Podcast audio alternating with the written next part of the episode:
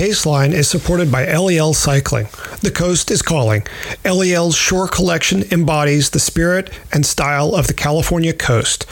All LEL products are crafted in Southern California for shipment worldwide. Now, on to the show.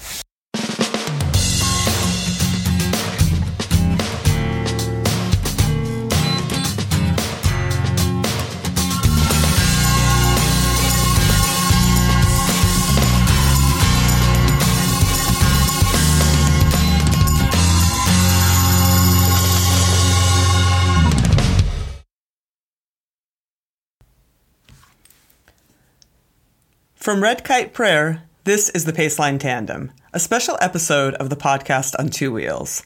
I'm co host Selene Yeager, and my guest for this episode is 34 year old retired Army Sergeant and Iraq War combat veteran Sarah Lee. Lee came to my attention through a cycling friend who encountered her at the end of her cross country journey outside of San Francisco, California. He messaged me immediately and said, You have got to tell this woman's story. He was right. After 12 years of fighting off the depression that often comes from trying to re enter civilian life, especially after wartime military service, Lee found herself staring down some serious suicidal thoughts. In that moment, she decided that she would buy a bike rather than end her life. Her goal was to ride across the country and connect with the people and land she had fought for. She started outside of Virginia Beach and pedaled 4,300 miles to San Francisco, east to west, wind in her face for nearly five months. Along the way, she stopped at VFWs, told people her story, and yes, found validation that her life was very much worth living. I sat down with Lee shortly after she finished her journey last month and wrote a piece for bicycling.com. Her story was so compelling, I wanted to follow up and let you all hear her words straight from her mouth. I hope you enjoy it as much as I did. So, Sarah, you dipped your tires in the surf of San Francisco Ocean Beach on September 3rd, 12 weeks after you'd set off from Virginia Beach. And you had just ridden 4,300 miles across the country. And, you know, I watched, I watched a tape of it. And the first words you said when the, when the TV cameras rolled were, I basically bought this bike rather than end my life. And honestly, I still break up inside every time I like watch it or I hear it and I see that raw emotion. And you know, at that moment, I just thought like a lot of people, myself included, you know, want to ride across this country or, um, you know, maybe have ridden across the, this country, but they have they have a lot of reasons. But yours seems so intensely personal, and you had a very personal reason for wanting to really immerse yourself in this country and and the people that you met along the way. And I, I was just hoping that you could tell us a bit about how you got to that moment of knowing that crossing the country on a bike was what you needed to pull you out of what had to have been a very dark moment. Yes, yes, it definitely was a a life changing and life saving journey. Um, it was better than I even dreamed it would be, honestly, because when you start out, you know, you have some fears like, am I going to get out what I need? Um, things like that, or what what would happen? All the unknowns. But um, yeah, definitely. Uh, this journey was beautiful, and I didn't know what I was getting into, which was kind of the the best part of it. My incredible lack of experience made for a, a very exciting, eye-opening, and breathtaking um, five months. so I guess, you know, it had been 14 years since my deployment to Iraq. Um, I spent 12 months over in in Iraq near Tikrit, uh, which is Saddam's hometown, that area. Mm-hmm. And you know, I got back from that, and I, I felt a, a little bit lost, not a place coming home from that. Mm-hmm. And so I started filling my days pretty um deliberately. You know, I was taking 15 to 18 credit hours at, at college. Wow. I was working a couple oh yeah, I was working a couple part-time jobs at the school and then I was uh I was also I started selling Mary Kay of all the things. Oh my god. And people would joke, "Oh, she has an M16 in one hand and a tube of lipstick in the other." And I'm not wow. even that big on makeup. It just just whatever it took. Um, were you just really trying to fill a, a void, or, or were you trying to escape from something that was bubbling? Like what what was that about? Um, you know, I think when when you're on a deployment, everything is so heightened. All your senses are so heightened. Um, it's constant. It's like a it's a it's a constant stimuli. The, the amount of stimuli all the time. It's it it would be overwhelming normally, but yeah. you get used to it so quickly once you get over there, and so it becomes very very normal. Like all these factors can come into play at any given time, and you're just you can kind of just start handling it. You know, you just it's effortless. You don't even have to really think. And uh so when you get home, things slow down so much. Wow. And you don't know you have all this stuff that you know you're capable of, and you have. I mean, you can handle so much, and when you get back, it all seems kind of like a it's hard to describe. Yeah, you no, really want job, to though. achieve that same um challenge or achieve uh, yeah. Yeah. So and filling so you, filling the days was really important. So that's um, why one, people two, go right back in, right? Like you hear people that just Yes. Yeah. Yeah. A lot did of people that ever go right occur back to you? over. Did you did you think about doing that at all or no? Yes, I did. I got back from my deployment and I went back into college. There was a my unit. I was I was going to transfer units to a different unit. Um, however, I waited and stuck around with my current unit after my deployment, and then switched units. Um, they weren't slated to go back. Uh, later down the line, they ended up going to Afghanistan, but that was after I'd gotten out. And so I did the other thing. I filled the days rather Gotcha. than go right back over. And so um I kind of I, I was really hankering for for another deployment. You just feel normal there after a while, and then you get back and feel super abnormal. Yeah, yeah. So um that search for normalcy really it, it really leaves you very very fatigued after after a- after a while, and it seems to get worse over the years. You really don't quite feel it at first because you're kind of coming back at this feeling of being almost superhuman, you know. Um Mhm.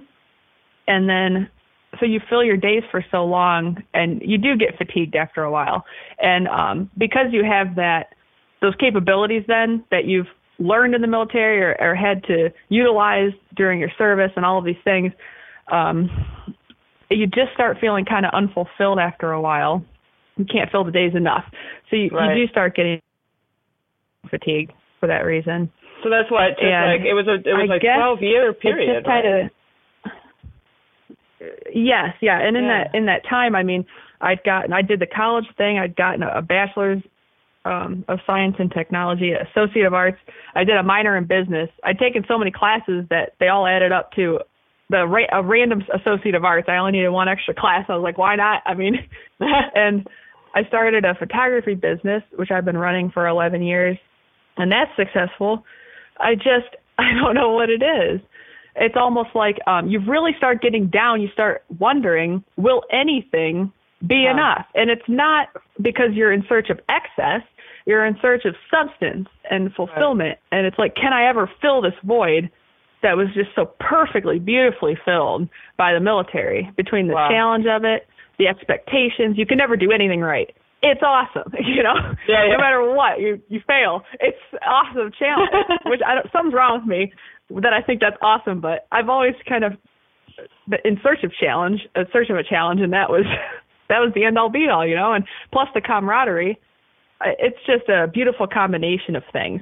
There are, I mean, there's downsides to everything too, but what I took from it was um those things more than anything else, and I, I did I do miss it.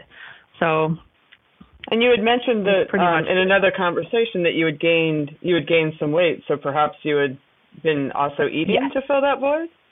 well, slowly toward the end of my enlistment, I would say, toward the end of the eight years, I uh, started eating quite a bit, kind of turning to food. You know, Yeah. I, I knew that my military term was coming to an end, and it was due to uh, physical ailments. You know, I, I wanted to be a lifer. It's the only thing that's ever made complete sense is being in the military. And uh, due to I had chronic neck pain that was that had worsened over the years, uh, I took some advice and went ahead and mentioned it, mentioned how it how bad it had gotten and things like that, and that ended up resulting in a, a permanent profile, which Ah. put me on non-deployable status about Gotcha. six years in, I think. And so, I just I figured I can't deploy with my unit. Why? What am I? You know, I'm kind of like dead weight, if you will. So that that sucked, and so I really I started eating, um, and I gained. Let's see, between 2008 and 2007, 2010, I gained about 100 pounds Oh, uh, from abusing food. I mean, some people turn to alcohol, drugs, pills. Yeah, I yeah. used food. It was my reward, my punishment. I associated every emotion with it. I took, I blamed myself for things. I have guilt from my deployment uh, and some other things, and I just funneled it all into this relief of eating. It was so awesome. Uh, but it's like the worst thing. I built a Right. prison for myself, basically. Huh. And so in 2012, I I fixed that. I How'd you fix that? I lost a. Well, I met a fellow combat veteran. Um, she'd been on three deployments. She owned a gym here in Nashville, and we met out of nowhere. And she she told me what she does. She'd almost weighed 400 pounds herself. whoa. So th- there was the there was so much trust already out of the gate. Um, well, you know, when you're vulnerable and open, you start Yeah. to make these connections and bonds. Like she told me these things. She'd been on. The, she's a veteran, you know, combat vet. She'd Mhm. weighed a whole lot herself, and she's been using. She's been uh, spending the last several years helping other women do, uh, you know, break themselves out of their own prison. I'm like, dude, help me. so I just I trusted her, you know, and she she helped me. I attended her gym and worked really hard. I lost 100 pounds in 12 months That's amazing. from uh, I did like a high intensity full body boot camp style workout four or five times a week. Um sometimes I would double up in the evening, but like back to back classes, which she thought I was insane, but I am a little.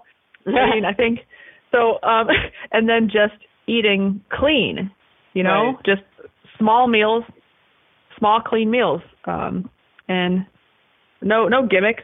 You don't need any of that stuff, pills and replacements and all that. I, you know, I just wanted to do it very legit. So Well, it probably felt pretty that- good to get back to that kind of training, right? Like that. That must have been. Yes, Yeah.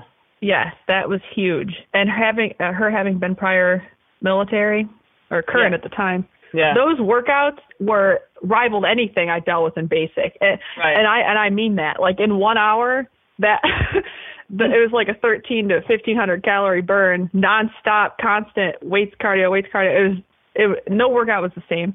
It was perfect. It really took me back to um it did take me back to basic training in in a way because Mhm. you, you had to push through a lot, you know, especially starting off so heavy. So that Yeah, kind of reignited my this fire, this fit fire, I guess you could call it, where I just I'm like I can never go back.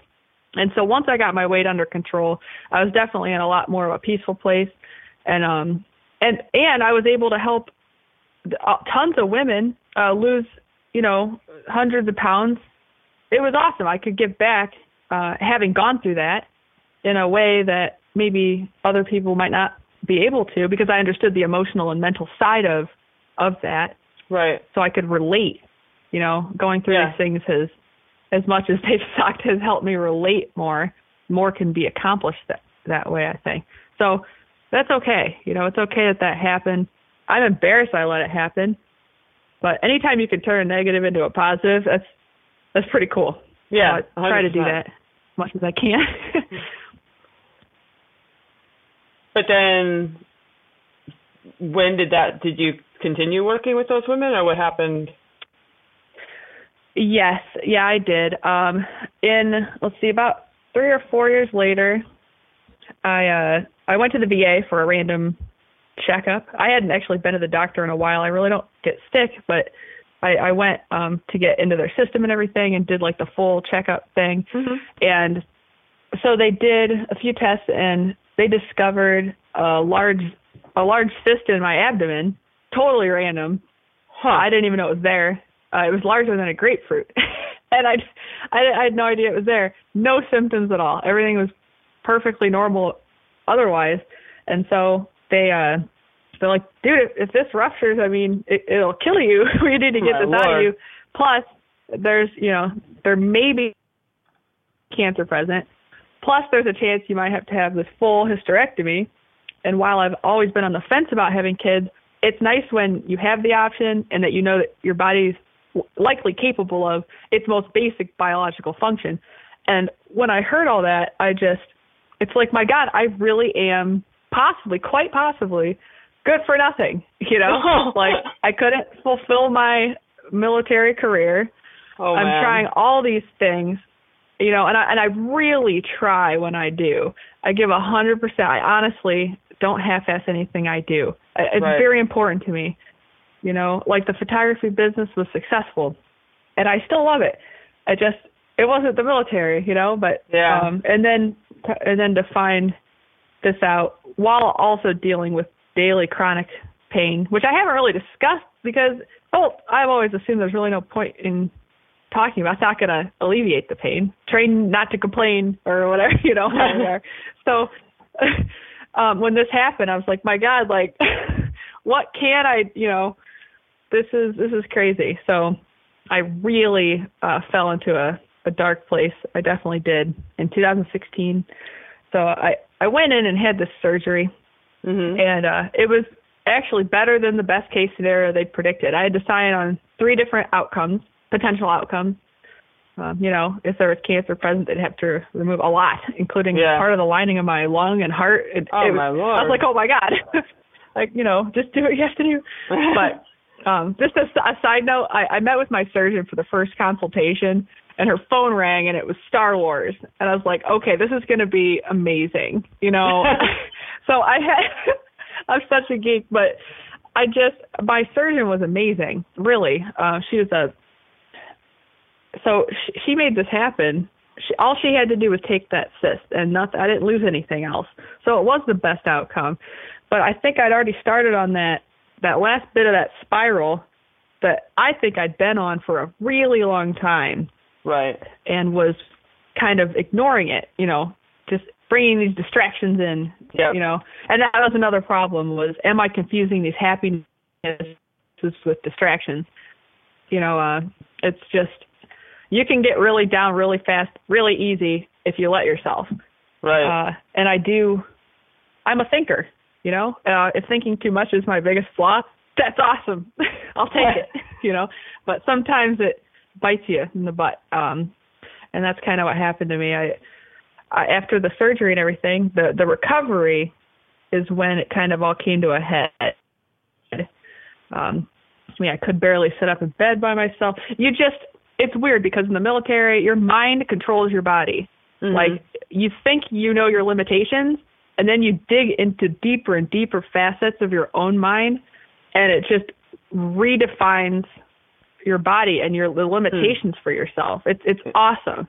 yeah. And then so when you start getting this chronic pain and all these things and you're even when you especially when you do them to yourself like the weight gain, you know, we're our toughest our toughest uh critics and it's it really weighs on you that you've let this happen right. and then the things you can't control, you know, like a neck injury or chronic pain, those it all just kind of they compound and amplify. So all these things came to a head and I felt like I was hitting a rock bottom for sure. Uh it was I had some a couple of very alarming evenings where I just you almost convince yourself that people will be okay without you mhm. and you can almost tune out the the fact that you have an enormous amount of love and support in your life. I'm Right. not sure how, but it just like I said uh, in in our other talk, depression sometimes depression can just sweep you off your feet in the least romantic way ever. Right. It's like you're grounded and then boom, you're out, you know, it's crazy. And I felt that that's what I was approaching, or I mean that I'd arrived at was that rock bottom. Were you actually? Would you describe yourself as suicidal at that point? I I would I wasn't I've never attempted. Yeah. I've thought about it. Uh, I've played it out in my head. Every time I just see the faces of the people that love me, specifically my yeah, parents. Yeah. yeah. I I lucked out. They're they're so loving. They they're I just want to make them proud. That's the one thing in my life. I mean, it's nothing else. I just want them to be so proud.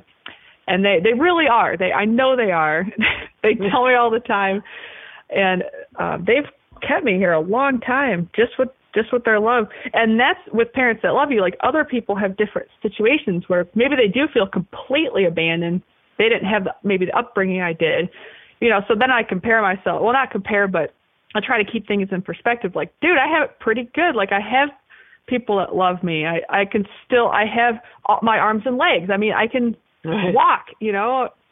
Yeah, I but depression doesn't care, right? Depression that doesn't it's a yeah, it's a bit indiscriminate. It's yeah, just kind of hates us all equally or something.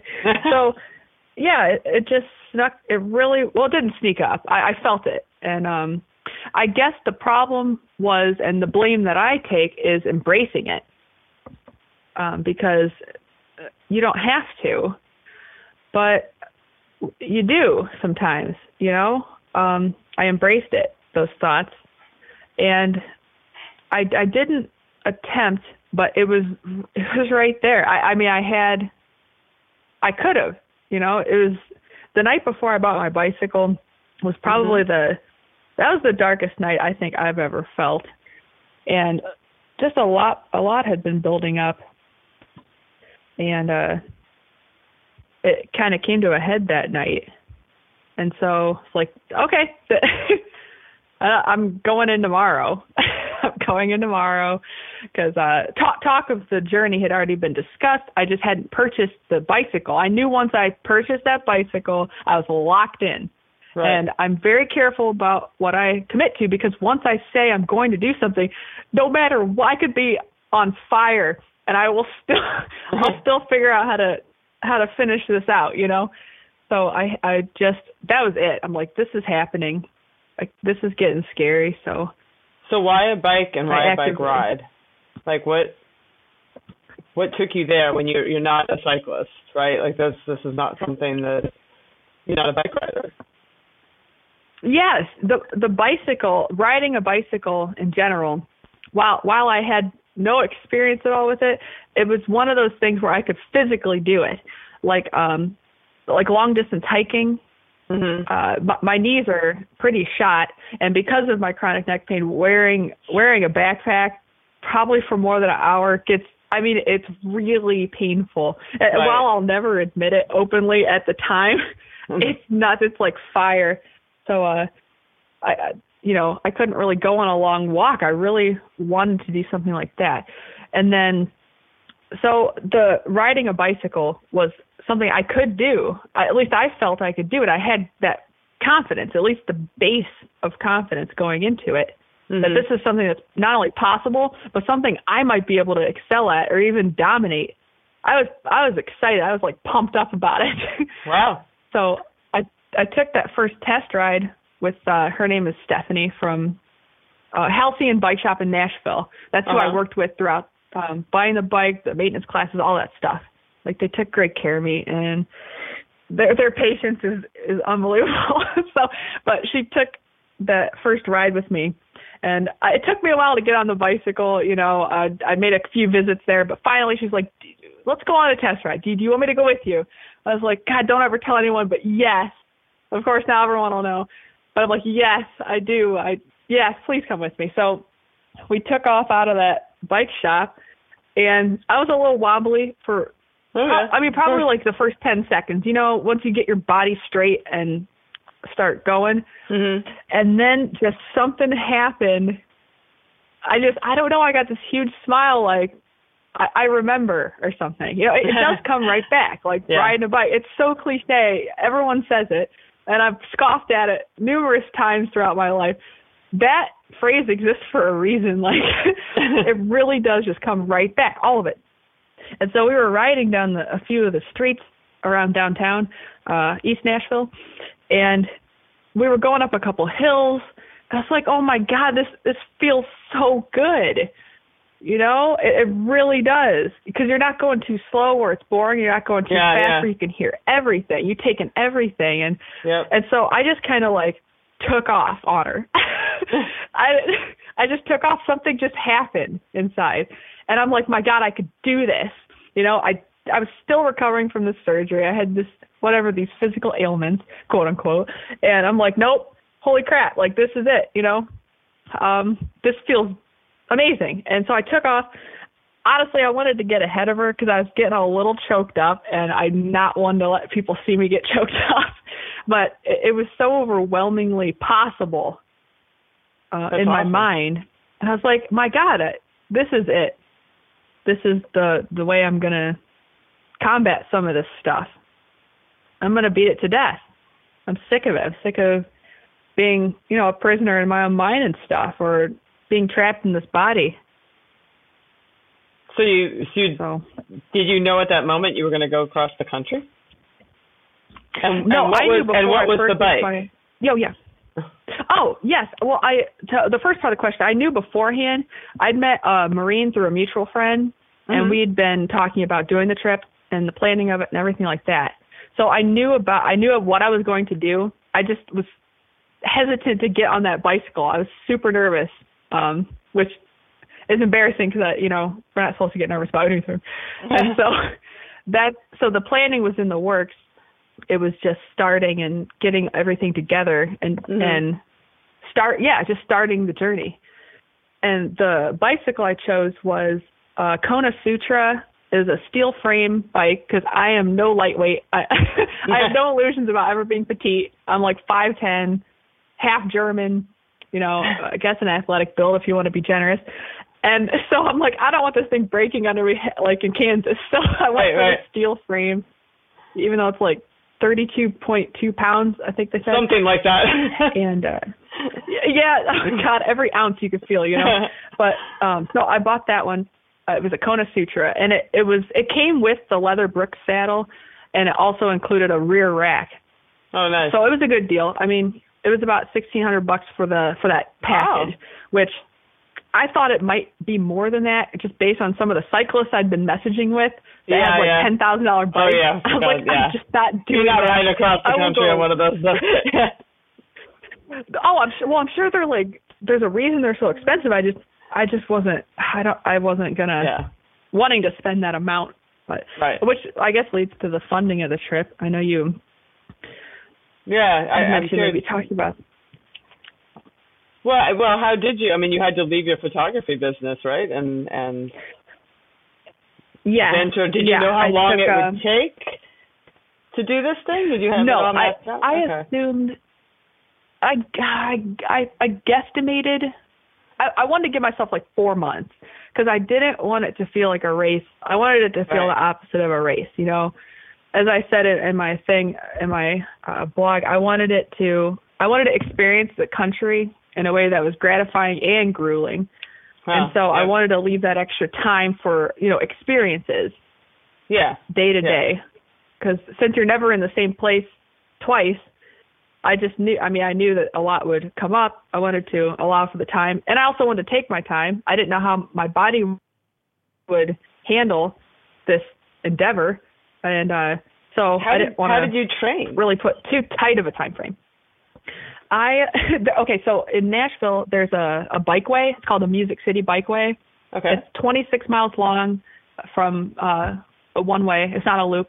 It goes from downtown through a lot of the metro parks to Mhm. I forget where it ends now. There's a giant dam built by the Army engineers, and um so I would go out there and do a section of it. There's a section with some with more hills. So I went out there almost every day. I kept testing my 10 mile time. Uh, the first day I went out, I just did 10 miles to see where I was at. It was like 40 some minutes. It's like, oh, okay, step it up. So I kept going back and trying to fine tune my my 10 mile time. And then off off of this path, there was a side path that leads to a, I believe, a, an airport. I don't know if it's an airport, but I don't know if it's still active or not. Mhm. But there's runways. There's two runways, and the winds out there are atrocious. like I don't know how anything took off or landed there, but I would take my bicycle out there and practice cycling into into the headwinds Oh wow! And then take that tailwind back and just be like, oh hell yeah, and then yeah. turn around and go back in because um because of the the direction that I'd be taking from east to west. It was going to be, I, I Which, guess, just you know, most, headwinds. most what I people don't don't do that. You know that, right? Like most people um travel with the wind. Y- yes, I'm not most. I'm super weird. I going against the grain is just kind of. Yeah, I I was definitely warned. I was warned. It's my own fault. I knew what I was getting. Well, I didn't know what I was getting into, but at the same time, I took it. I'm like, let's do it, and I have a lot to prove. I had a lot to prove to myself, and Mhm. I wanted to prove to myself that I not only want to be here, but deserve to still be here. You know, and so I I wanted it to be hard. Deserve I needed to still be to here hard. because other people weren't here.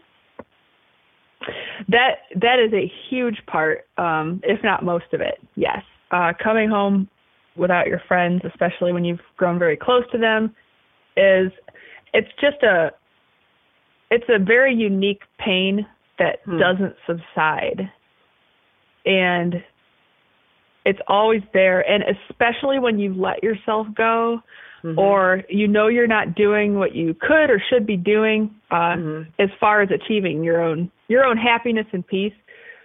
On top of that, you feel like you're doing their sacrifice a disservice, and it adds to that. And then you feel guilt about feeling guilt because Okay. we're not supposed Heavy. to Yeah. be weak or soft. It's so, but it's so much stems, and every veteran's different.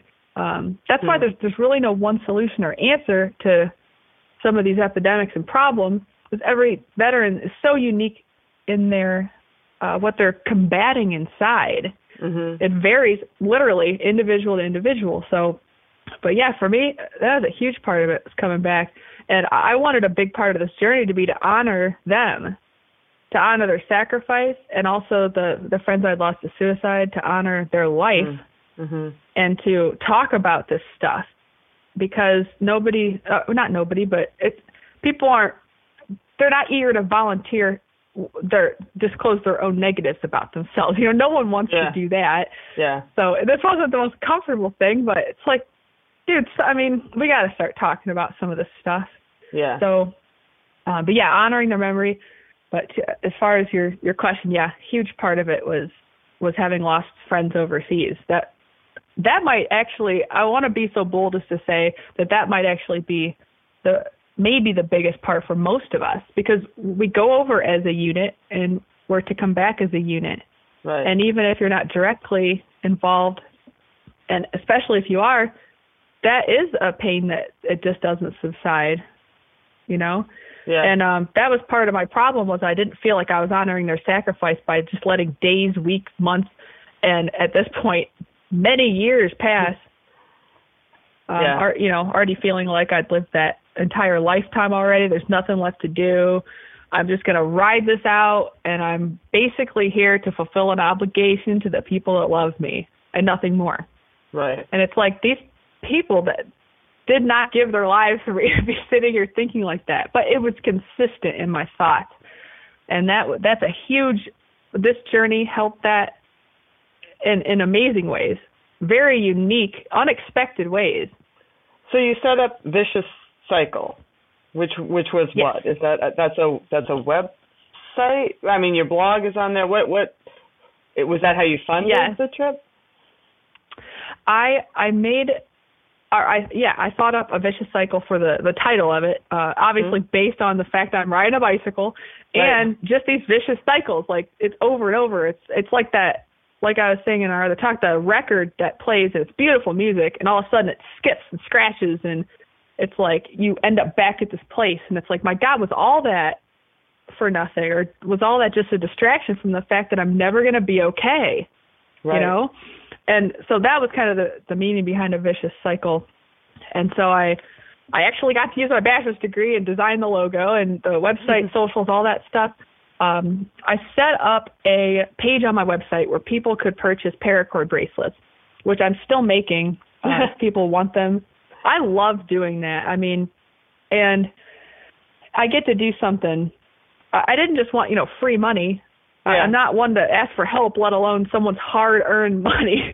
So um, I set up an option on my website for people to purchase paracord bracelets, and then so I, I sold those for 20 bucks a piece, and I made 380 something of them. And then I had a handful of people donate toward Oh, it that's awesome. also and people that believed in me and knew I think I be, I want to believe now that they knew that once I was good to go that I would be able to help others. Mhm. And it's true. That that's that is true. That's all I want to do is leave people better than I found them. And I knew I needed this um journey for many reasons. So I I made these paracord bracelets. I sealed them all with the first knife I've ever owned when I joined the military, and um, you know had like literature that I designed and put thank you and some of my business cards spread the word. I want to unite and inspire as many vets as possible because if I could do this, anyone could do this. you know, I am at rock bottom. I don't. I am a mess. You know, I'm just gonna grab this bicycle and put this gear on my my racks. I still call them panniers. I know they're panniers. I mean, I'm super. I don't know. I just jumped on and like literally anyone could do this. So the more people that know about it, I, I really want to like unite vets. And, well, it um, sounds like you really didn't take that much time to to train. Um, what was the what was Mm-hmm. the what was the time from the you that you bought the bike that you set off and and was Virginia Beach? That's where you set off from, right? Was that because of its military roots? What what what what made you set off there and then end at the Golden Gate Bridge? Well, the I set off from Yorktown, Virginia. Oh, Yorktown, Virginia. It is. I think it's just north of there. But that there's a an annual race called the Trans America Race that that goes from Astoria, Oregon, and that's the finish lines in Yorktown at the Victory Monument. So that's Gotcha. that's Okay. where we started. Gotcha. And so, um, but um, let's see, Yorktown, Virginia. That the reason, yeah, that's part of the Trans America Trail going the opposite way. gotcha. So that's basically how I started. What was the first part of the question? well, no, I was just I was how, much time had passed from the time that you bought the oh, I'm sorry, the training. Yeah. Of course. Yeah. Yes, yes, the training. Sorry, the, um, I spent about three weeks training.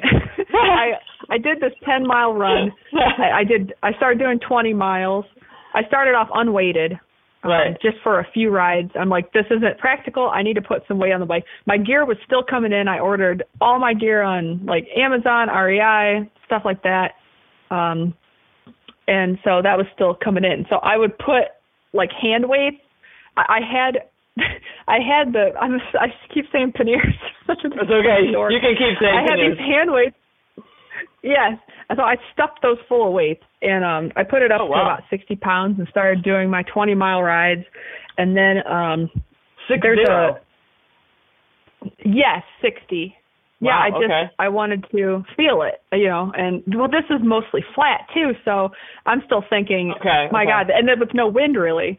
right. So so I yeah, I was still kind of curious as to if I would survive this thing. Oh my gosh. but I got out to uh it's called the Natchez Trace Parkway. It's 444 miles one Oh, I way know goes from Natchez.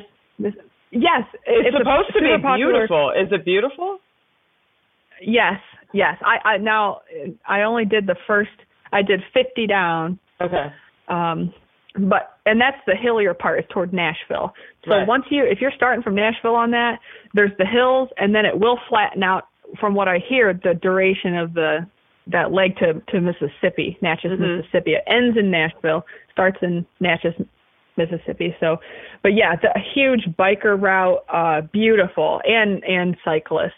People love that thing and um I can't wait to go back out there and do that. But that's where I started doing some training, especially with the inclines and I was I mean I was feeling them.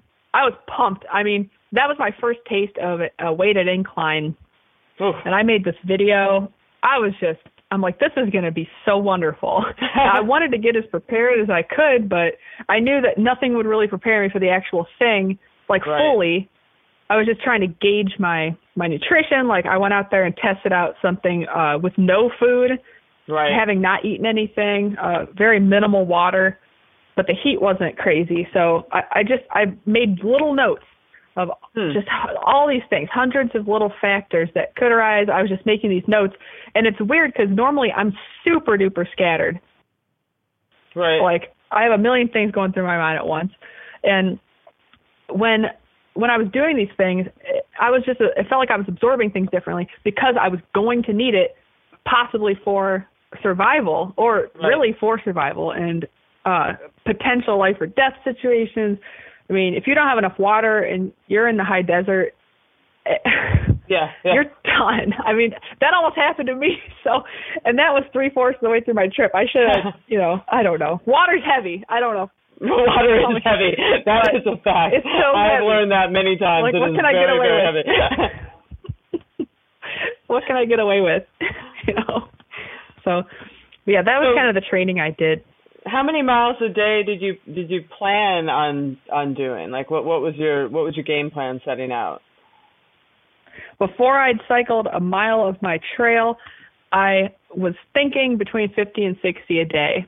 Mhm. uh like 50 on average. okay, so starting out in the Appalachian Mountains, How did it's, that go? it's just not good. it's another reason Well, people don't people- start in the east. I know it's so steep, Yeah. and they come out of nowhere. Like, oh, this is so beautiful. Oh Yeah. my god, for today. okay, that's like a yeah, it's a 200 foot climb and an eighth of a mile, and I'm you know this I'm done. that's it. So um when I got out there, I, the Appalachian Mountains really put things into perspective, Mhm. but it also kind of set the tone for the rest of it. Like, okay, I totally killed these mountains. Let's go, Rockies, whenever you get here. And then that was more of a marathon. Appalachians Right, were more right. of a sprint.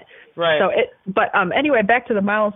Um, I was probably let's see, it was probably between twenty and forty, that range, based Okay. on the number of spikes, really, that for that day in the elevation profiles. What I mean by I just call them like spikies. gotcha, gotcha. it looks like a seismograph reading. Uh, it, it's going to be a shorter nonsense. day. I love yeah. yep, today's going to be a short one. So, and and a lot of that, and maybe I could have gone further, but I I really wanted to make sure that my body was going to be okay. Yep. Uh, this is a long term commitment. I, I had nothing to prove to anyone but myself. You know, it wasn't about the miles per day. Um, I needed to make sure I was going to be resilient and build stamina without injuring myself Right. you know my weaknesses I, I don't want i want them to get stronger. I don't want to further injure. So i was careful in that way too. Other people could have done probably way more. You know i, I was working with what i had basically. Did you camp? yes that, that was my favorite. That's my favorite. I love roughing it. Um i love camping. The camping there are campgrounds in almost al- almost every town I would say. If not, there's a city park. Right. There's a city park, and you can kind of stealth camp, I guess. And they usually, if there's like a law enforcement or something, they see your bike and gear, and they leave you alone. You know, it's not you're not. They know you're not going to probably be a problem. You just Right, desperately right. want to get sleep and not be bothered. you, don't, you don't there. live there permanently now. You're just trying to re- Yes, regroup. no. yes, not nothing like that. So, but um, I did get a room like a couple nights a week. That was what was the desired amount, at least, because I Mhm. just I just didn't get that fulfillment out of. Well, like I said in my blog, like comfort and convenience leave no room for appreciation nice. and that was like one of the exciting things was having next to nothing and having to figure it out and making something out of nothing is super duper gratifying and it Yeah. reminds you like you can do really anything with with almost nothing it reinstills like that it's a confidence like that self sufficiency Uh huh. is the best it's just the best thing you could give yourself is is learning that the less you need from others um the more you can give i think i think the more you can give And did you look up? I mean, when I look at your blog, you, there's so many really wonderful pictures of you with veterans from all over the place, and you're singing in diners, and like there's just stuff going on. It's so touching. And I'm just i like, know I'm like, did, did you did you purposely like wander into VFWs and American Legions, or did people find you? Or, like, how did all those experiences along the way happen? they they were very random very random um i would say almost all of my route did not include towns with VFWs. Huh. Uh, it was all very back roads and very small towns. So whenever there was one, I would try to make a point to go. And the ones that I did make it to ended up being, I mean, huge. Even if there were five people in there, we all just like got together. I, I, we all ended up just group hugging pretty much. Yeah. Veterans from all wars. But these encounters with vets were all completely random. And I don't know, I'm not sure. I just, it's almost like I could tell who's a vet or something. but, um, and I would, I would like make it a point to do a little something too. I had a little side fund that was given to me by, uh, Stu and the Nun, uh, radio show. They, they gave me a, a small, well, not, not small to me, but, um, like a side fund to to surprise and treat veterans to things. Oh, so that nice. opened up a lot of facilitated a lot of things. If you know, if I could buy someone a beer or a meal, Yeah. um, that's a conversation starter. I mean, food gets me talking every time, but uh Yeah, yeah. but no, these these encounters with veterans were unplanned, um, almost always unplanned. And we just almost have this homing device where we just Hmm. gravitate toward each other or something. Maybe we could tell by how we walk or respond or where we sit in a room. you well, know, you were wearing of course- some clothes that may have may have indicated that you had some purpose, right? Didn't you? Ha- didn't you have a your your jersey was for the fallen? I mean, weren't you wearing some attire that Yeah. that would be like she might be a veteran? Yes, I had a yes. This jersey, I love it. It, it says "Honor the Fallen" on the back, has a big flag on the front, and it's like Right. black, so it's stealth. Yeah. but um, you know, for a lot of it, on the like on the most on the more dangerous roads or uh, the more narrow, windy, Mhm. uh, I wore like a long sleeve neon Right. shirt. But you know what? I, I did I did carry my dog tags. I wore my dog tags and I the chain was shorter than usual, so they were visible. Mhm. And uh the reason I did that was if I guess if the worst happened, people would immediately know my name, my Right, blood type, right, my social Right. um stuff like that. So I wore them. So I'm sure that probably gave me away pretty quickly if even if I didn't have my patriotic jerseys on. But um yeah, I would just you know what? I would initiate conversations. So I I would make the make sure that I made the first move or started up, you know, a conversation even if it was casual at first. And it's it's really miraculous what happened during those and and how quickly too Mhm. um, between vets. It's like w- once two people discover they're they're both veterans, it's like you skip past so much stuff. Maybe Yeah. things that might take other people years to to get to or something. There's like this whole groundwork, this unspoken bond that already exists, and you can just skip past all that. We already know our humor can be completely inappropriate. We can um, say whatever we're thinking. We don't have to sugarcoat anything. Like I, I mean, my veteran friends make fun of me all the time, and I do the same. It's awesome, but when you know when when it, stuff goes down, we're the first to jump in front of each other. Right. You know, Right. um, and we know that. That's probably why we're extra hard on each other because we know we have that. You know, and so um, what what really blew my mind was my discussions with Vietnam veterans and the insight I gained from them was it's indescribable really. I, I guess I just I have so much reverence and respect for Vietnam veterans and Mhm. the fact that they've they've really paved the way for my generation of veterans. Mhm. Um, they didn't stop fighting after they got home, despite Yeah. their their welcome, Right. and they changed how we how future generations would be viewed by the country, be treated by the VA medically, um, all those things. They founded and ran a lot of the organizations that are there in place to support us. yeah. A lot of us don't take advantage of them. I was one of them. you know, I didn't step foot in a VFW after moving to Nashville for eight years. Uh, I, you know, I isolated instead. All these things Hmm. are in place. And what I, another thing I discovered on this trip, uh, specifically because of the fact that all these encounters were random, was that we have a bigger family out there than we could ever imagine. And I've said that several times now, and every time I say it, I'm reminding myself too. It's fresh every time for me to that I say that because Mhm. it really is mind blowing how many people are out there that not only understand, but that just selflessly care. The generosity and kindness is in place, and people are willing to talk or not talk or just hang out, there's really not very much pressure, especially when you focus on relating and not comparing Mhm. service, Right. which I didn't run into a lot of comparison, except for maybe once.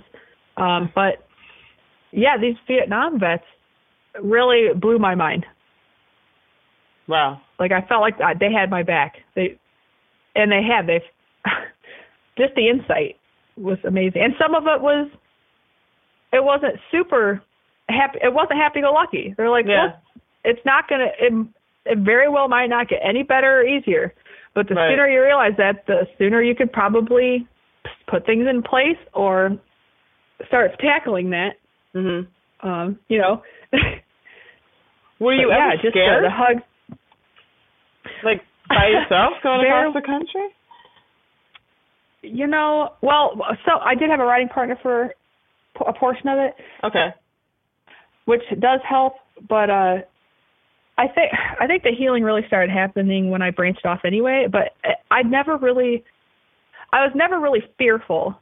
Um, the the thing I was scared of most was finishing, but I can touch on that in a minute. The there's so many situations that you can just avoid if you could kind of see them coming, which I Uh-huh. know that some skills I gained in the military um, helps with that definitely, like reading body language and tone. I mean, you know, you can avoid so much, or um, making sure I start and end in a town.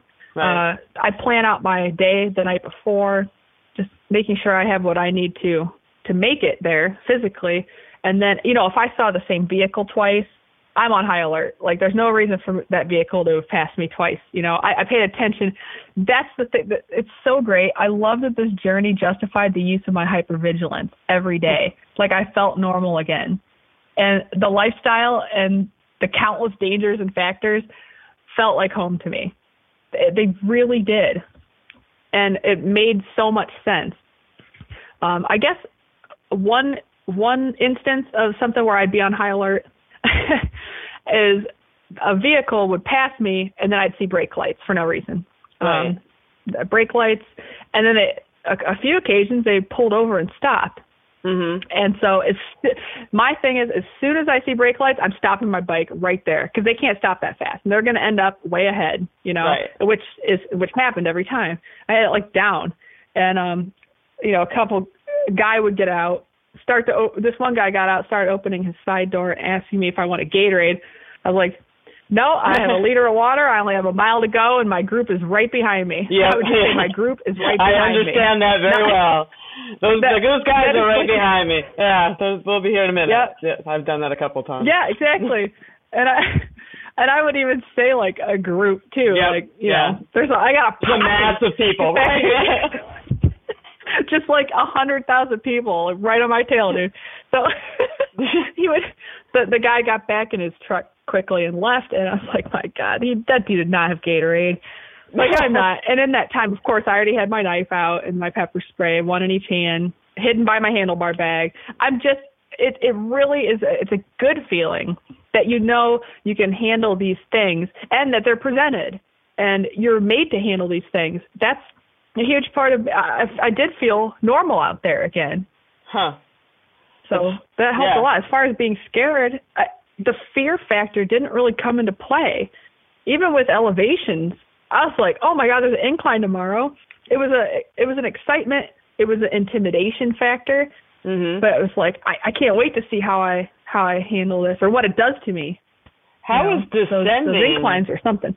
Yeah, we're going up, but you also have to go down on a fully weighted bike that maybe you're not used to going down 15% grades. Like, like how how is that? well, uh, for the most part, it was glorious, but you do build up a lot of speed with that weight, and I'm no lightweight. I mean, I'm 170 pounds, uh, 175. So, and then you have the steel frame bike and the gear. Um, boy, you build up speed quick. And I, I remember there was one instance that was a, a could have been bad. Uh, it was going down Mount uh, Vesuvius. It was called Vesuvius, and rightfully so. There was a huge incline out of also appropriately named Hayters Gap in Virginia. Wow, that's Um, awesome. I was definitely a hater. Oh my god! But anyway, so I got up there. It's it's 3.8 miles. It's like a 1500 foot gain. It's really something. Wow! Wow! and but coming down the backside, I think coming down coming up the backside is worse. So west to east, hats off, man, because I went down down Vesuvius and my brakes were you could smell them. They were so soft, and then they eventually really stopped working, and I had to um, come off my saddle and straddle that the main bar. I'm sure there's a technical term for it. It's, hilarious how well I know. Okay. yes, thank you. God. It's okay. I seriously have so much admiration and respect for you. It's not so I thank you. Uh, so I straddled that thing and I unclipped my right foot and left my left foot clipped in for just for control. And so I I braked or broke or whatever like with my right foot. It, it was exactly like that. And the the sole on my right shoe, I'm holding it in my hand right now because I just wanted to remember to tell that story. The sole on my um yeah, it is flat. I mean, it's completely flat. Uh the tread on the bottom of my shoe is gone. Wow. And so I, I used that to brake down Vesuvius. Um and Uh, and that's pretty early on in your journey, right? Like, aren't we still in? We're definitely still on the East Coast. Oh yeah, this was one of the first inclines. This is, I think, was the second big incline of my journey. The first wow. one I think was like Afton Mountain, it was called, or something like that. So, oh no, this was way early. I mean, I had to figure that out quick. like, I'm going to go off the road. There, there weren't any guardrails, and there weren't really any guardrails, and it just dropped right off. Um, so I had to do something real quick. and then Did you once my brakes cooled down, they were okay. Along the way? Speaking of, like, um, how, um yes. Okay. Yes, there were. uh I see. I went to three or four bike shops uh throughout the country. Mhm. Um Bike Factory. There were. um Because you had to have burned uh, your yeah. brake pads, like you were just saying. Like you had to have needed to. That's a lot. That's a lot of up and down and and weather Yeah. and yeah. Yeah, the Appalachians tore those up. I didn't have spare pads with me because I knew that there was a a bike shop right after some of those big inclines. I believe it was called the the Bike Factory in Mhm. Virginia. So they they checked out my pads and made sure. I guess there was maybe a little bit of corrosion in there or Mhm. something like that where they replaced them. So that was very helpful. And then as far as servicing my bike, I mean changing the the fl- or, or servicing the flats, I used a lot of patches. I didn't have a whole lot of flats really. In fact, I didn't have a single flat from Pueblo, Colorado till the finish. Not Oh, one wow. flat. That's almost 2,000 miles with the That's Grand great. Canyon detour. I had uh, Schwalbe marathon tires. I I had zero flats that whole time. That's impre- That's good job, Schwalbe. Like, wow, that's that's amazing. I never thought about it really. I was like, I didn't have to change a tube. Wow. So, um, but also, well, speaking of Pueblo, there's a bike shop there that um, was called the Great Divide, Mhm. and this was around where I I had my accident, uh, where I got accident. run off the road. Yes, I saw that on And your blog. they- so a truck made sort of forced you off Yeah. the road, right? Just so the the readers or the people who are listening who haven't read your story, you you that was Mhm. that was the that was really the only accident you had, correct? Like, and it was significant. yes, yeah, that was the only one. I, I was forced off the road by a large black truck pulling a trailer, Pickup truck, and like an I went off the road. Yeah, yeah, it, Yeah. it was it was a large, yes, definitely large pickup truck, and uh yeah, I went off the road to avoid getting hit. I don't think he ever did see me. I think he just wasn't paying attention. Um, he kept going, and I went off the road. My tires sunk into sand, and I fell left back into the lane. Ooh, Uh, my knee took the my left knee took the full impact, and uh, it, it's actually good he kept going because I probably would have hit his trailer or the trailer tire might have run me over anyway. But Right. there was a car that was tailgating this guy that um didn't see me. So I threw my hand in the air real quick. I had that long sleeve neon jersey on that day. Because the roads were getting crazy uh up there. It was my first day going into the Rocky Mountains too. Um so the the car that was tailgating the truck, I threw my arm up and they swerved around my head basically. oh my Not lord. basically. They swerved right around like the the screeching It's Oh. behind my head. I will never forget that sound. Uh, When people take off from a red light now, Yeah, it, yeah. it does something to me. it's like I will never forget that sound. I just watched the mountains. I'm like, I'm gonna put my hand up, and I didn't know if I was gonna be okay, and they made it around me. Um, there's a, a group. It's called Team Rubicon. They're a Uh-huh. group of veterans and some civilians. If civilians can participate also.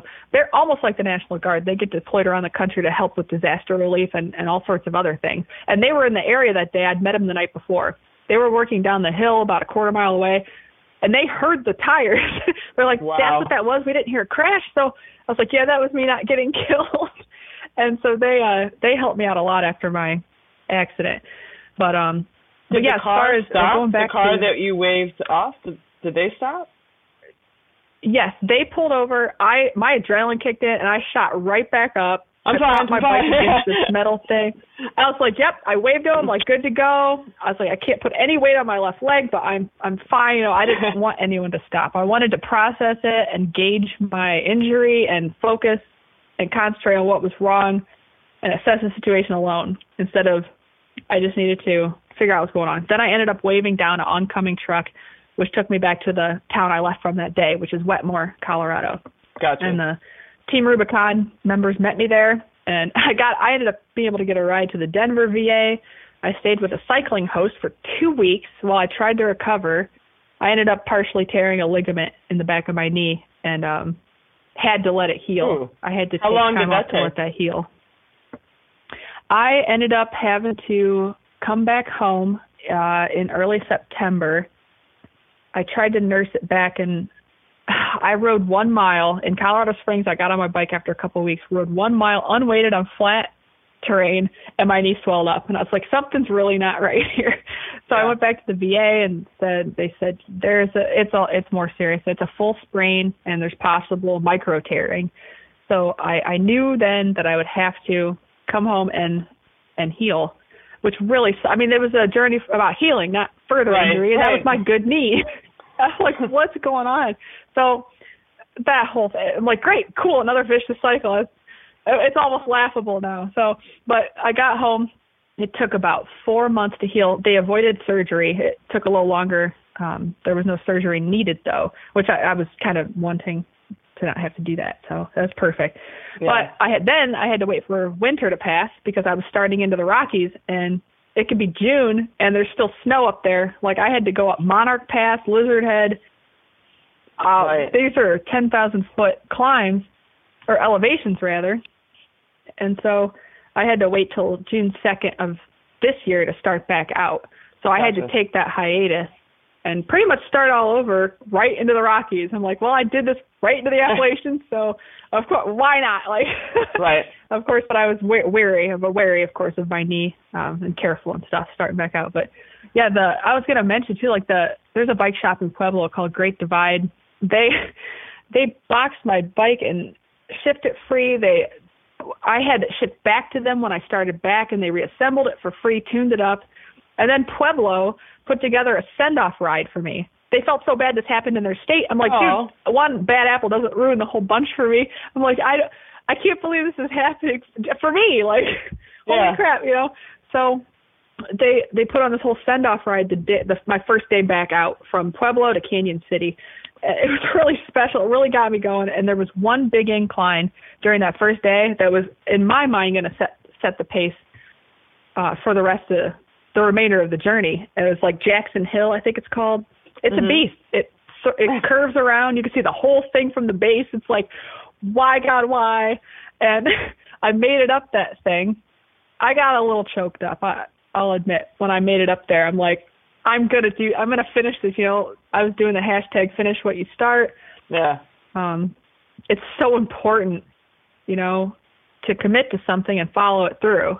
And you can have an idea, and that's great, but you got to execute it also. And you, I mean, you have to finish what you start. So that's that's what happened there. But yes, uh, servicing my own bike and everything along the way was. I had a very basic maintenance kit. I I really fine tuned a lot of my gear along the way Right. um, what right. I absolutely need and nothing more. I was even throwing Q-tips off my bike. I'm like, nope, nope, nope. I can feel you under me. Get out of here. like so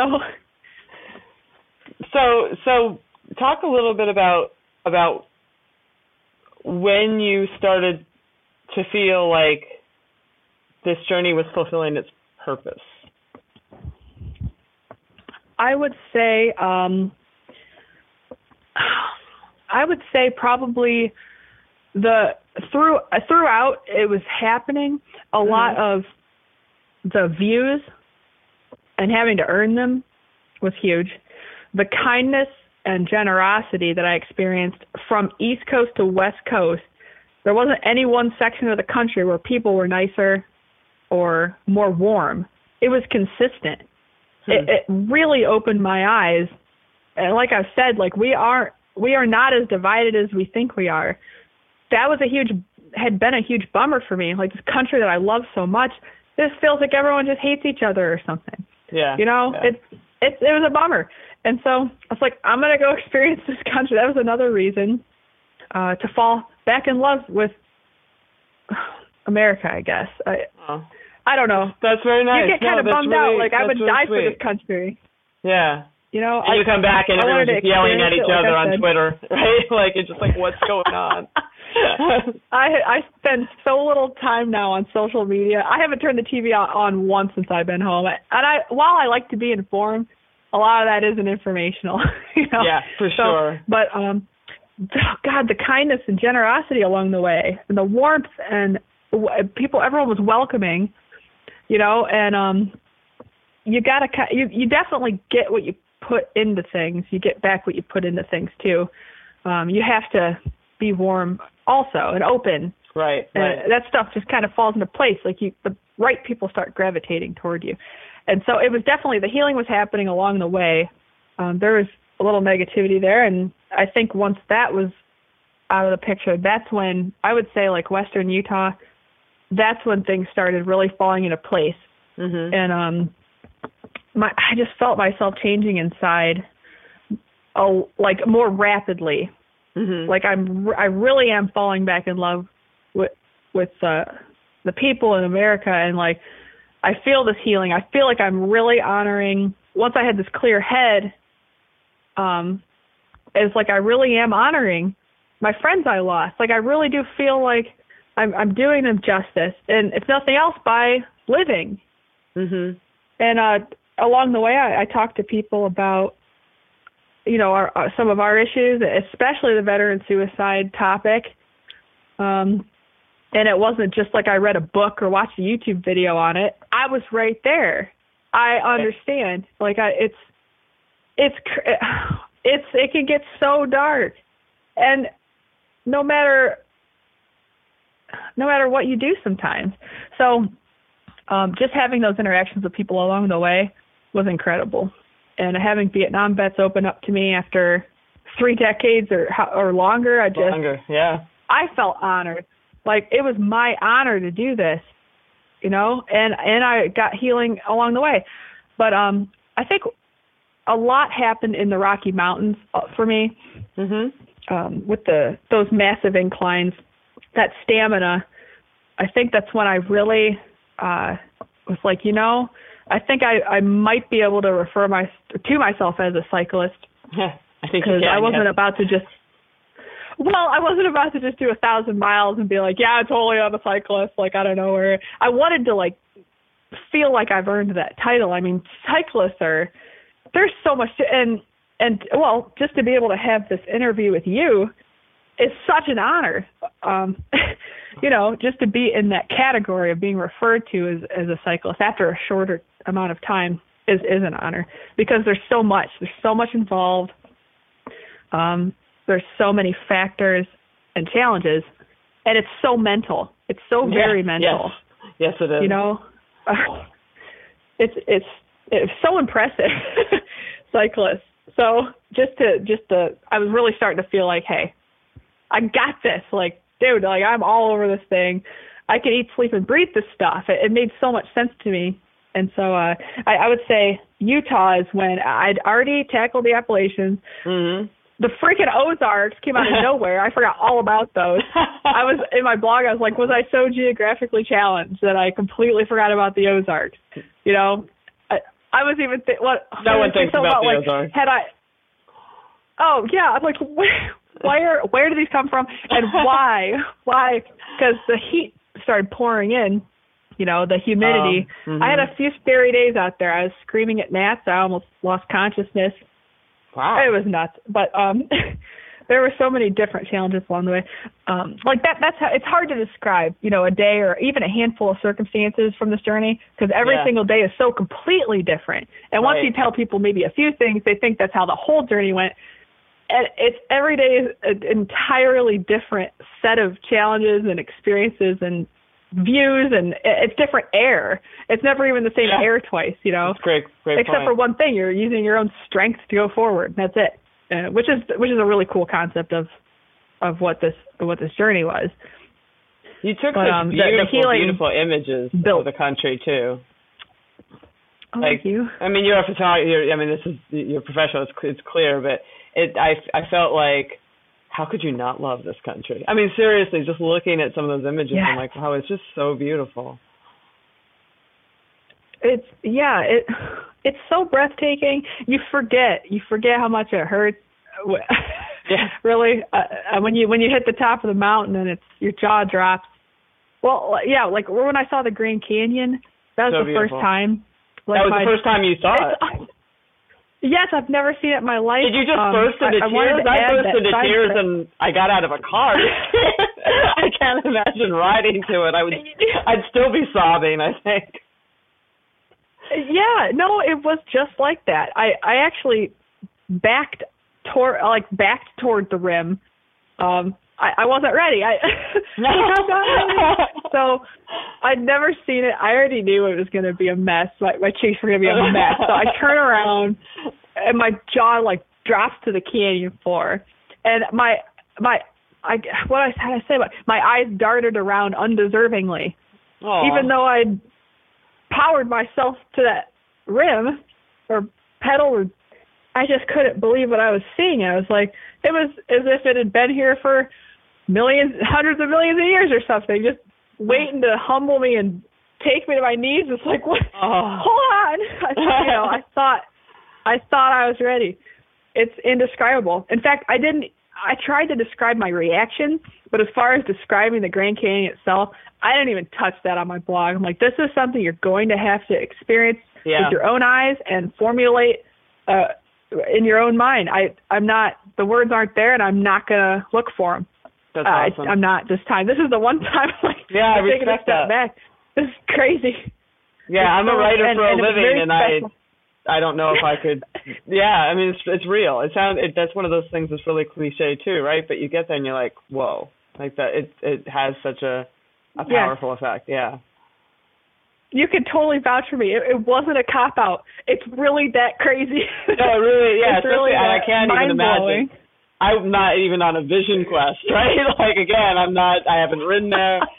I just so I can only. im- I that's that's an awesome. That's a really awesome uh description of of it of all of it. Um, I tried yeah. this it being my first time too. I'm like, and I got to throw my friends, um, what, two of my very close friends, their son, who I'd known since he was eight years old.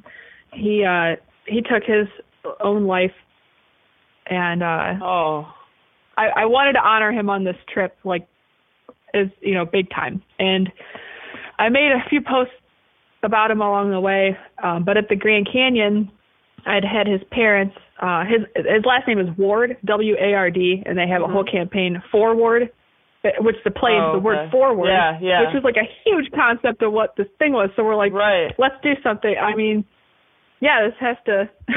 we gotta do something. And they mailed uh, commemorative uh, two commemorative rocks ahead to me at uh, Cedar City Post Office, and so I got a hold of those and took it to the Grand Canyon. One of them I hid. Uh, one hint, it's on the Kaibab Trail. That's all I'm saying. The other one was meant to be thrown. And I'm like, Kendra, has has Eric ever seen? His name is Eric. Has he ever been to the Grand Canyon? She said, No. I'm like, me neither. It'll be a first time for both of us. Like, what do you think about me just hauling off and throwing that thing as long, as hard, as far as I possibly can into that canyon? And maybe, maybe it'll be found ten years from now. Who knows? But if not, he'll always be a part of that. Of course, she was already like, she already had it packaged and mailed by the time I finished my sentence. so it was perfect. I got to honor his memory uh, and throw that Oh, rock into the Grand. Canyon. And then I was able to video chat her from the Grand Canyon. I had signal briefly, Wow. and oh, it was it was incredible. I mean, just getting to to honor. The, it was a really important part of this journey. Was not only honoring the fallen, but the lives of, you know, people that people say they lose the war inside, but it's it's ju- you can't sum it up in a sentence. Yeah. There's so many things surrounding why this is happening, and it's so different for everybody, and that's why it's important that we're there for each other and that we do come together. We do have an obligation to our fallen and to each other to keep fighting, and we don't have to do it alone. And I isolated for like eight years. Uh, that's all I was doing, and I, I knew it was coming. And Wow, sometimes yeah. you don't. Sometimes it's very impulsive, but and it could have easily been impulsive. I was right there, you know, and God, that that support system and family out there is is pretty incredible. But that's why it's so important for us to pull each other out of the ashes. Well, it's and that th- that makes me that makes me think of something you you said earlier, and and we we sort of left to be continued that you were afraid of finishing this journey. Like, were you Was. afraid of? Yeah. Well, were you afraid of finishing it because you you might just find yourself in another vicious cycle? Like you you're you're so alive and you're using Yeah. all these skills and you're doing all this thing, and it's almost like deployment in your own way. But then what? Mhm. Like was that is that what the, what the fear was?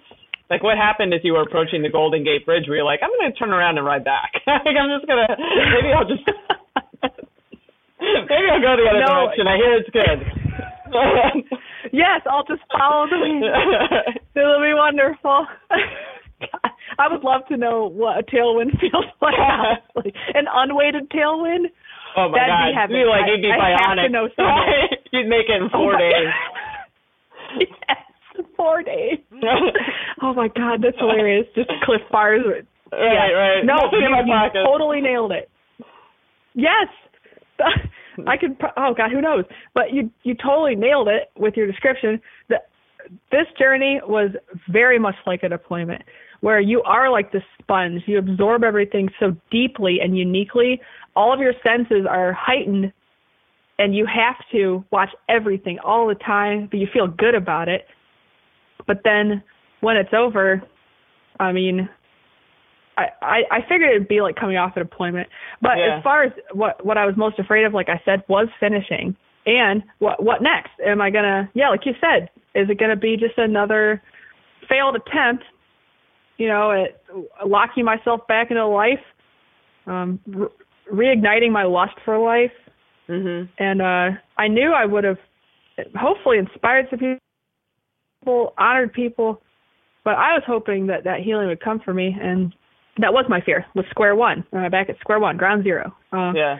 But uh, along the way, as I recognized and realized the amount of healing that was happening out there, and, and I've always loved nature, being in nature. There's some, there's just something about um, the lack of stimuli Mhm. and the the Mhm. peacefulness. And it's it's visually appealing. Or you could close your eyes, take in the sounds. They're non-threatening sounds. Unless Right. you know there's a bear right behind you. It's so rare that would ever happen.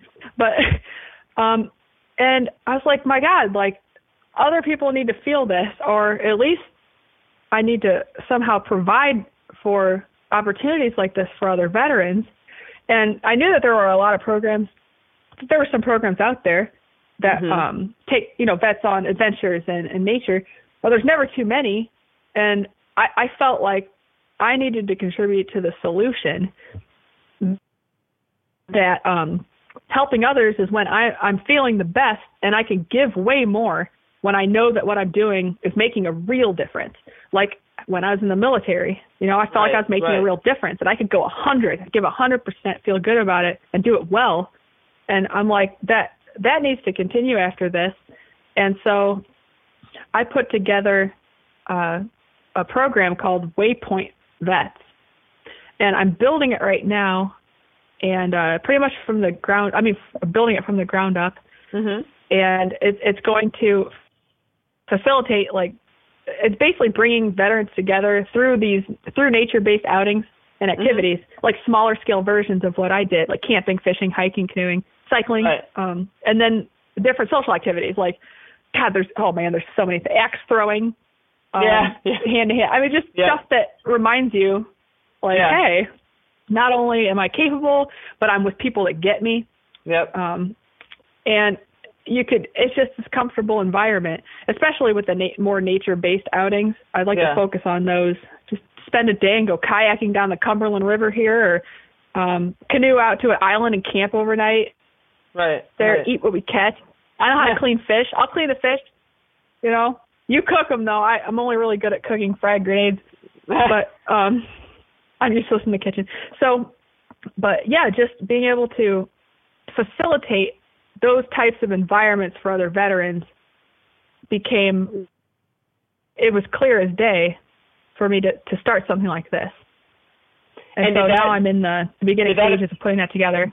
Did that epiphany come to you before you crossed the Golden Gate Bridge, or uh, after you finished your journey? Um before. Oh, it was it was well before. Gotcha. It was well before. Um, it actually, I thought about it. I actually, the idea initially came to mind in the Great Plains. And Huh. people told me I would hate the Great Plains because you can't, there's no end in sight. It's Right. super quote unquote boring. It's like, Oh, dude, yeah. maybe if you're coming out of the Rockies, no, I wasn't going to be cocky like that. But I just did like the Appalachians and Ozarks, Ozarks like the plains were heaven. and for some reason, I could just I could just go, go, go, go, and my heart would steady, and then my mind would race. Oh, And interesting. I got so many ideas, or I got to work through and think through so much stuff in the Great Plains. Kansas was beautiful for that reason. I'll never forget Kansas for that reason. And that's when I initially thought of it. And so um, when I got injured in Colorado and had to come home, that's when I really kind of dove into um, like I designed a logo, logo and Gotcha. cleaned like the website and socials and came out with like a mission statement, a plan, uh, or at least a, a bare bones plan with different. I have a whole list of outing ideas. So now I'm just trying to get it off the ground. I obviously have a lot of research to do. I want to surround myself with the right people. I want this done right, you know, Right, as far as right. building it 501 and Yeah. I, yeah, that stuff. That's kind of where I'm at now. So I have a a website waypointvets.org with it has a mission statement. Basically, it says that the outings will begin in the spring. And then there's the option to like donate toward la- launching it, and then uh, links to the socials. And that's that's what I have so far. And um, I've already kind of told people uh, this is. I mean, this is definitely what I'm going to do. Right. Um, so this is happening, and I think it's important the fact that I, I did commit to this bicycle journey and saw it through despite you know the no experience coming out of a surgery, having chronic pain, having that injury halfway through. Like I don't just say I'm going to do something, you know. I it's I mean it, you know. I mean Right. I really do mean what I say. So I think that that's just important, just for people to to know that I carry things through.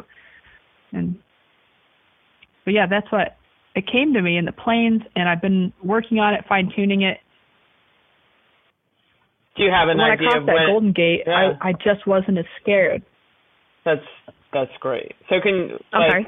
I, I was going to say, I mean, a couple questions. Let, let's first of all, let's go Yeah. across the Golden Gate Gate Bridge. Let's finish your journey. Um, what was Okay. what was it like? Just out like what what? You had never been there either, right? no, I've never. The firsts on this journey were definitely the the heaviest in the best way ever.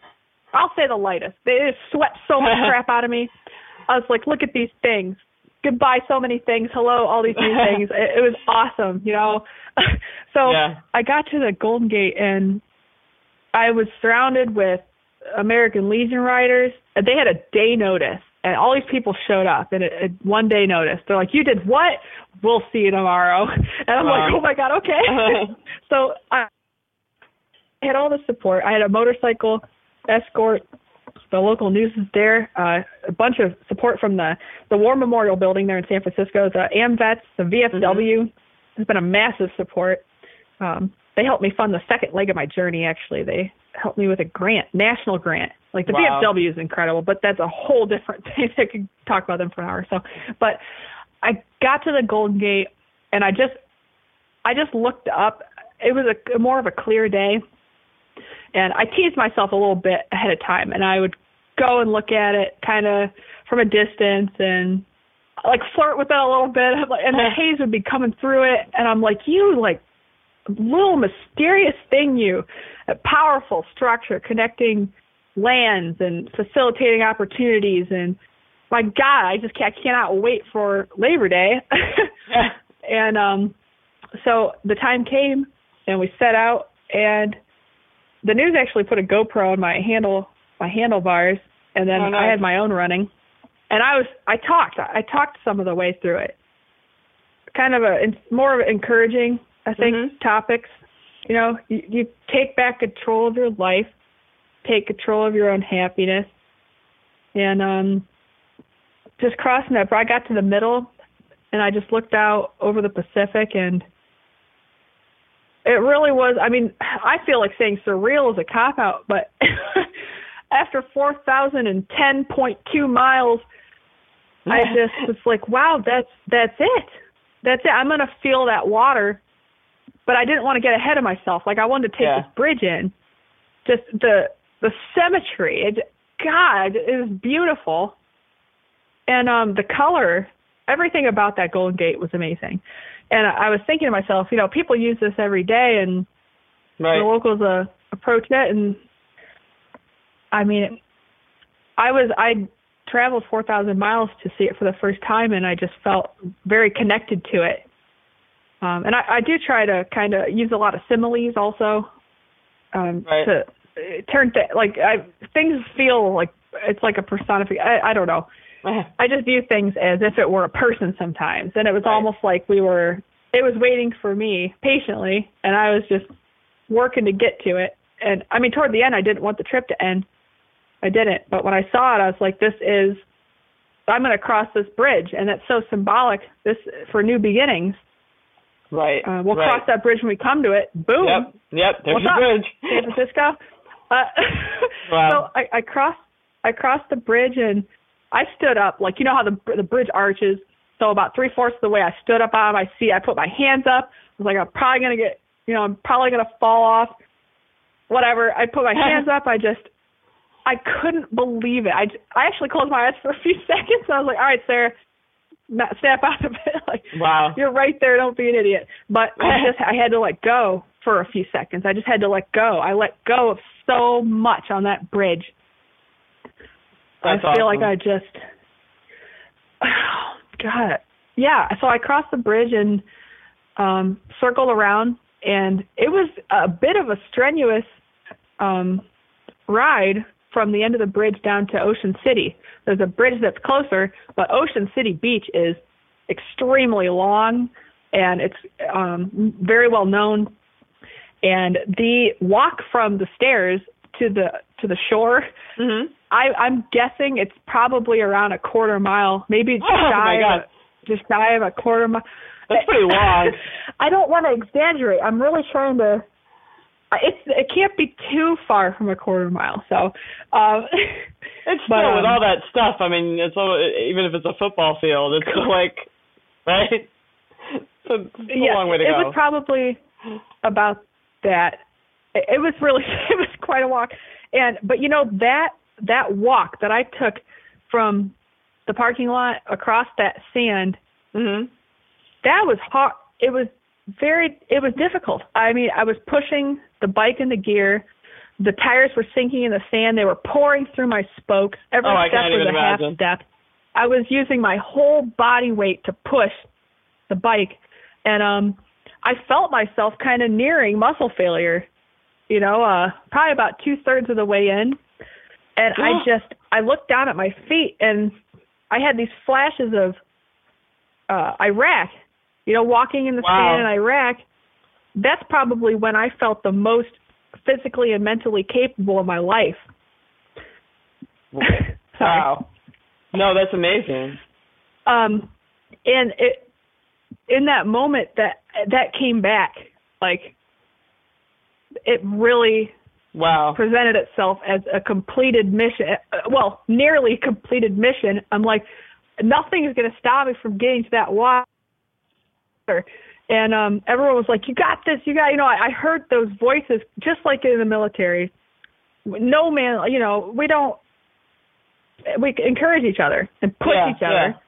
And i heard those voices i was watching my feet in the sand i looked up every now and then at the water it was so overwhelming because i felt that same power that i felt back when i felt capable back at what i feel was the peak of of who i was and I was getting that back right then. And I made it to the shore. This, okay, I'm gonna try to get through this because. Oh, it's okay. I'm gonna start crying I, too. I made, no, I made it to the water, and I get the bike out there. I made a short video of me, and I barely got out the word yes. Like, usually I'd be like yes, you know, like I was. I barely got out the word yes and when those waves rushed around my ankles, it's like I felt all of them. I yeah, no, okay. This is what I I am crying too. This is what I picked up on on that. I'm not kidding when I see now I'm crying.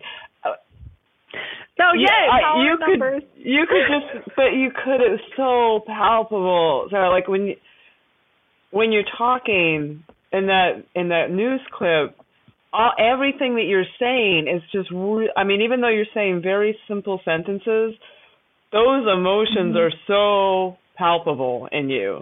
They really, really are. I was like, holy crap! Like stuff just yes. really happened with this woman. I mean, you it's all. I mean, it, it makes. I mean, I mean, I obviously you sort of know intellectually, but like to hear you describe all of that that's going on internally makes I was just wow, yes. Um well, yeah. thank you for feeling that with me. I mean and being so empathetic with that. Like, you know, I just I really felt in that moment when I felt that those that cool water that was hot. I mean, that cool water. I threw my shoes off. I stopped shy of the shore. I threw my shoes and socks off. I was like, no, I want to feel, really feel this water. I don't care about jellyfish. I walked in there and just, I just, it, it is. It's like I could feel all of it. Everyone we lost, everyone we've ever lost. That all my friends that I've lost to either during our deployment or to suicide I felt like I I did them justice in that moment. Like I felt like they were proud of me. Like I did the right thing. Not only did I feel all the people that I I'd lost and that we've lost to both war and to suicide, but all the people that had supported me throughout this journey and encouraged me and believed in me. They were all right there with me in that moment and I was just so grateful. I was just filled with my heart was full. Hmm. And the first thing that really came to mind as I headed out of the surf was I cannot wait to put to put this out what I'm feeling. Right, right. To spread this. You know, to pay it forward to incorporate this into every single day because this feeling everyone needs to feel this. Wow. And um once you I mean, once you kind of eradicate the negativity and and you just let in all this all this uh warmth and yeah. support it's just it's a game changer and then so has that has has that get, continued? Are you still because it's been now it's been a few weeks, right? Like mm-hmm. how, how are you still feeling what we're talking about right now? Those that like that you know that it's not this is not another vicious cycle that you that this is this is forward and and yeah, I guess that's my question. Yeah. Yes. Yeah, yeah. It's been let's see, yeah, it's been a few weeks since I ended, and uh, during that time, I have I made a trip up to Ohio to visit friends and family. Uh, I had a big get together there. Probably like 80 people came out. Wow. I'm like, if you can't say that's cool, I'll take a hug. Like, I just want to. I wanted to. So many people from Ohio, where where I'm originally from, were so supportive. I, I just wanted the opportunity to thank them in person. you know. Yeah. So I had a get together at a a restaurant in, you know, up north central Ohio, and so I went up there for a week or so, spent time with my parents, sister, and then uh I came back down here and my gear arrived in that time. And so I've been going through my gear, um, working on the website, trying to get things in in place, trying to button things up so that I I just want to do everything in the right order. And also, you know, it is it's a lot like coming back from a deployment. In fact, I need to I need to make sure I document this stuff because now I, I'd been warned about this by countless cyclists. They're like, start planning your next adventure about a week or No. you know, about a month. I mean, get your next adventure in the, you know.